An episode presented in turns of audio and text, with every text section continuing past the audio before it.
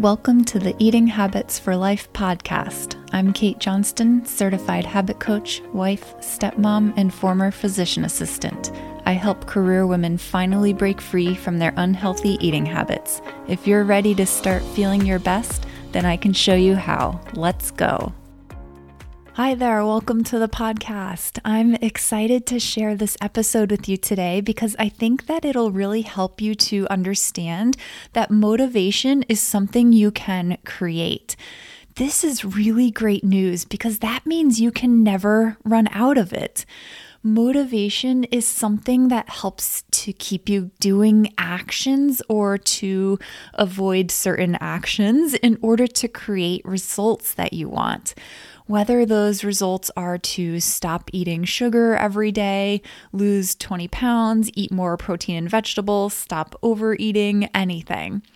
So, in this podcast episode, I'm going to clear up some of the misunderstandings about motivation. I'm also going to explain what motivates you in general as a human, and then help you to find what motivates you to want to change your eating habits. And I mean what truly motivates you. I'll share exactly how to find this out. I'll also be sharing how to create more motivation so that you can never run out. This is gold, so you're going to want to listen all the way through on this one. Okay, so one of the biggest misunderstandings that I see around motivation is that it's finite and you just have a certain amount of it this amount being determined by your genetics. This is incorrect. Let me repeat you don't have a finite amount of motivation, and it's also not determined by your genetics or who you are, your past, your current circumstances, whatever. So, motivation is a feeling, also known as an emotion. Feelings and emotions are one and the same as you know, emotions are not finite, therefore, neither is motivation. So, there's not a certain amount of a particular emotion that you can have, and that's it. Just as you can't, quote unquote, use up irritation or happiness or run out of those, you can't use up or run out of motivation. Like it's a tank of gas with no gas stations to fill it back up. I'd prefer you to think of motivation like a tank of gas, but there's gas stations all over the place to fill it back up whenever needed. The gas stations are your own thoughts. Thoughts are what create emotions. Thoughts are also what keep emotions going. So, for example, if a work colleague said something and you got irritated by what this colleague said, it's not what the colleague said that caused the feeling of irritation, it's the thought you had in your head when you heard the comment from the colleague. Your thought then created the feeling of irritation inside you. So you may have had a thought like, of course he would say that. He didn't do any of the work. If you stayed irritated at that work colleague for the next hour, let's just say, it was only because of the thoughts running through your head that were keeping the irritation feeling going for that hour. So, if you wanted to stay irritated at that work colleague for the rest of the day, you would just need to continue having thoughts that would keep that feeling of irritation going. Or if you preferred not to have irritation for the rest of the day, you could switch your thoughts so they no longer created that feeling of irritation. Pretty great, right? The same thing is true for motivation. If you want to have a feeling of motivation, you would just have to have a thought that generated that feeling of motivation in your body. And if you wanted to keep feeling motivated, then you would just need to keep bringing up that thought that generates that feeling of motivation. I will tell you how to do this in a little bit, but first I want to explain the motivational triad because this plays a role in what motivates us as humans, so will be helpful for you to understand. The motivational triad was an idea established by Dr. Douglas Lisle and Dr. Alan Goldhamer. This is the idea that there are three things that motivate human beings to perform actions. Back in the day, these actions resulted in survival ultimately. So the motivational triad encompassed the three things that motivated humans to survive because we've evolved as humans in society, the motivational triad is ingrained in us, but is also used to drive other actions that we do that are not necessarily required for survival. However, it all came about because it was based on that need to survive.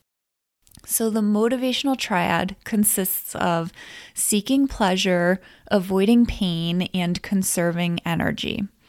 The pleasure seeking part of it helped to motivate us to seek out or look for food and actually eat it, getting pleasure from both the finding the food and eating the food. The pleasure part also helped to motivate us to recreate, for obvious reasons, and keep our species going for many years to come. There are of course, lots of other things needed for survival that pleasure does play a role in, but those are just two of the bigger examples. The avoidance of pain or discomfort comes into play with illness and danger. So, the avoidance of pain was the second part of the motivational triad. As humans, we needed to avoid danger and also prevent and treat illness. So, that's all sort of part of that avoidance of pain. So, doing things to avoid pain or discomfort, meaning illness and danger and whatnot, was crucial to our survival as humans.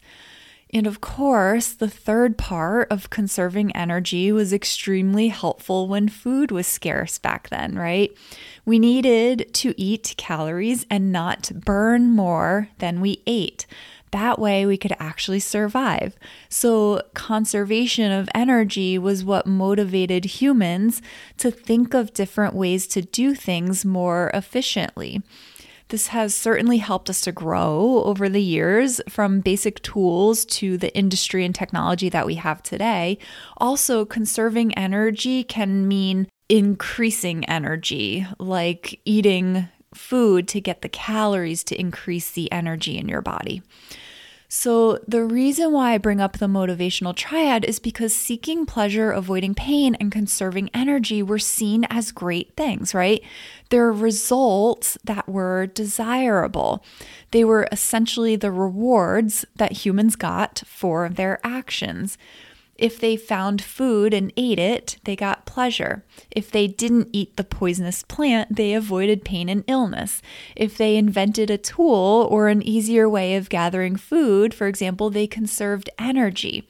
So there was a reward for their action or their behavior, which is what's required for a behavior or action to actually occur in the first place those rewards all had a deeper reward of survival when you think about it, right?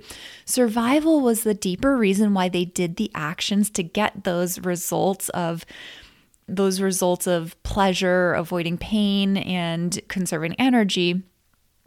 So, survival was their true why. The true reason why they did the things they did or avoided the things they needed to avoid. It was ultimately their deepest or biggest reward.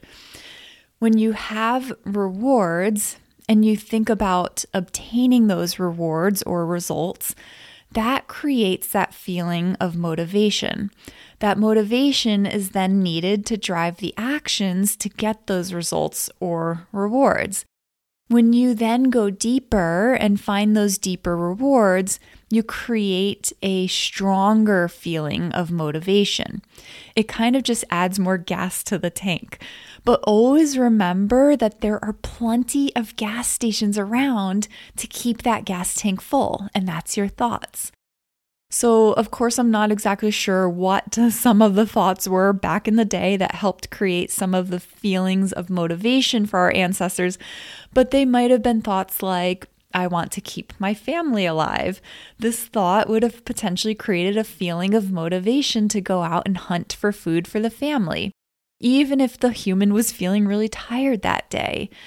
Now, there are lots of different feelings that can act very similarly to the feeling of motivation as well. So it doesn't necessarily just have to be a feeling of motivation specifically. There are lots of different feelings that are similar, like drive, determination, excitement. But again, these emotions are all felt in your body because of a thought that you're having. This is actually where coaching comes in. The purpose of coaching is to help you become aware of your thoughts and feelings around circumstances or things happening in your life or that have happened in the past. And coaching helps you to take charge of their thoughts and feelings to do the actions you want to do or avoid the actions you don't want to do to create the results you want in your life. Such an amazing thing because you then realize that your circumstances don't cause how you feel, what you do, and your results. It's your thoughts that cause all of those things. I know that's a really hard sell, but it's true. And it's such a good thing that it's true because this means you control your results ultimately. That's because you're in control of your own thoughts. A coach really helps you to master that skill of getting that control of your own thoughts so you can create feelings, actions, and results you want.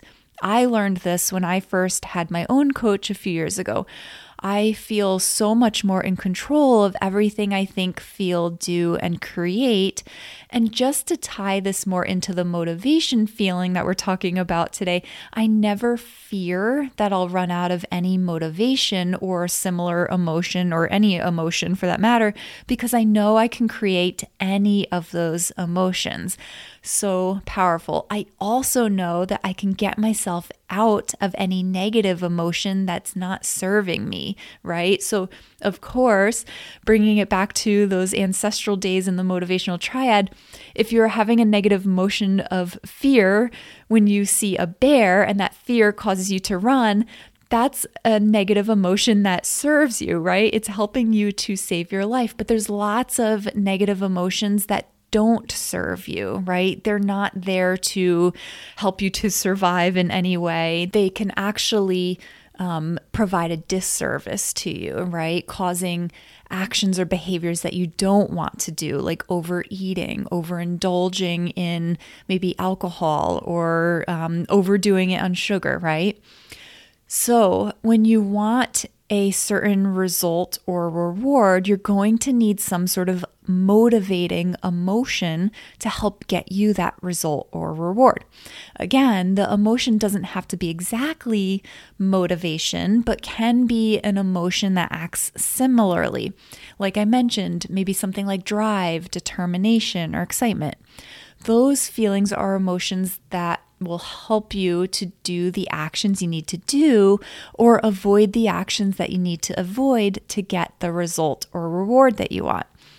So, in my role as a coach, I encourage people to find their true why, which I'm going to tell you how to do, but meaning find the deepest rewards. So, those deeper level rewards just really help to increase the motivation because the reward is greater that's going to increase the desire to get that reward.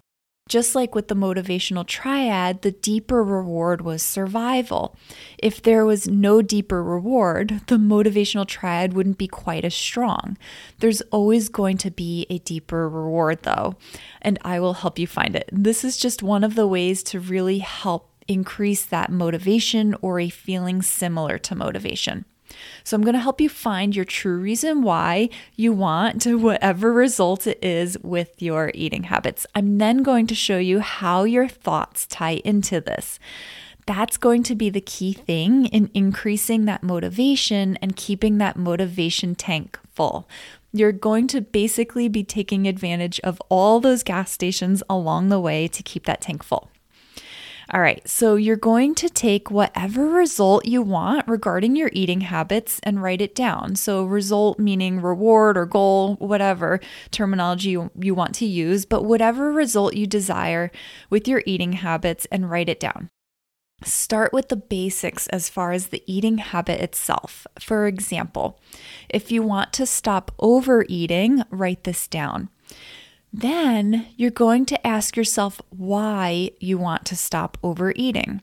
Maybe it's because you want to lose 10 pounds, or maybe it's because you don't like feeling overly full. Maybe it's something completely different, like you feel like you always beat yourself up when you overeat. So, whatever your reason is, write it down. Then ask yourself why regarding that reason. So, why do you want that? So, I'm just going to take the losing 10 pounds as the example for this.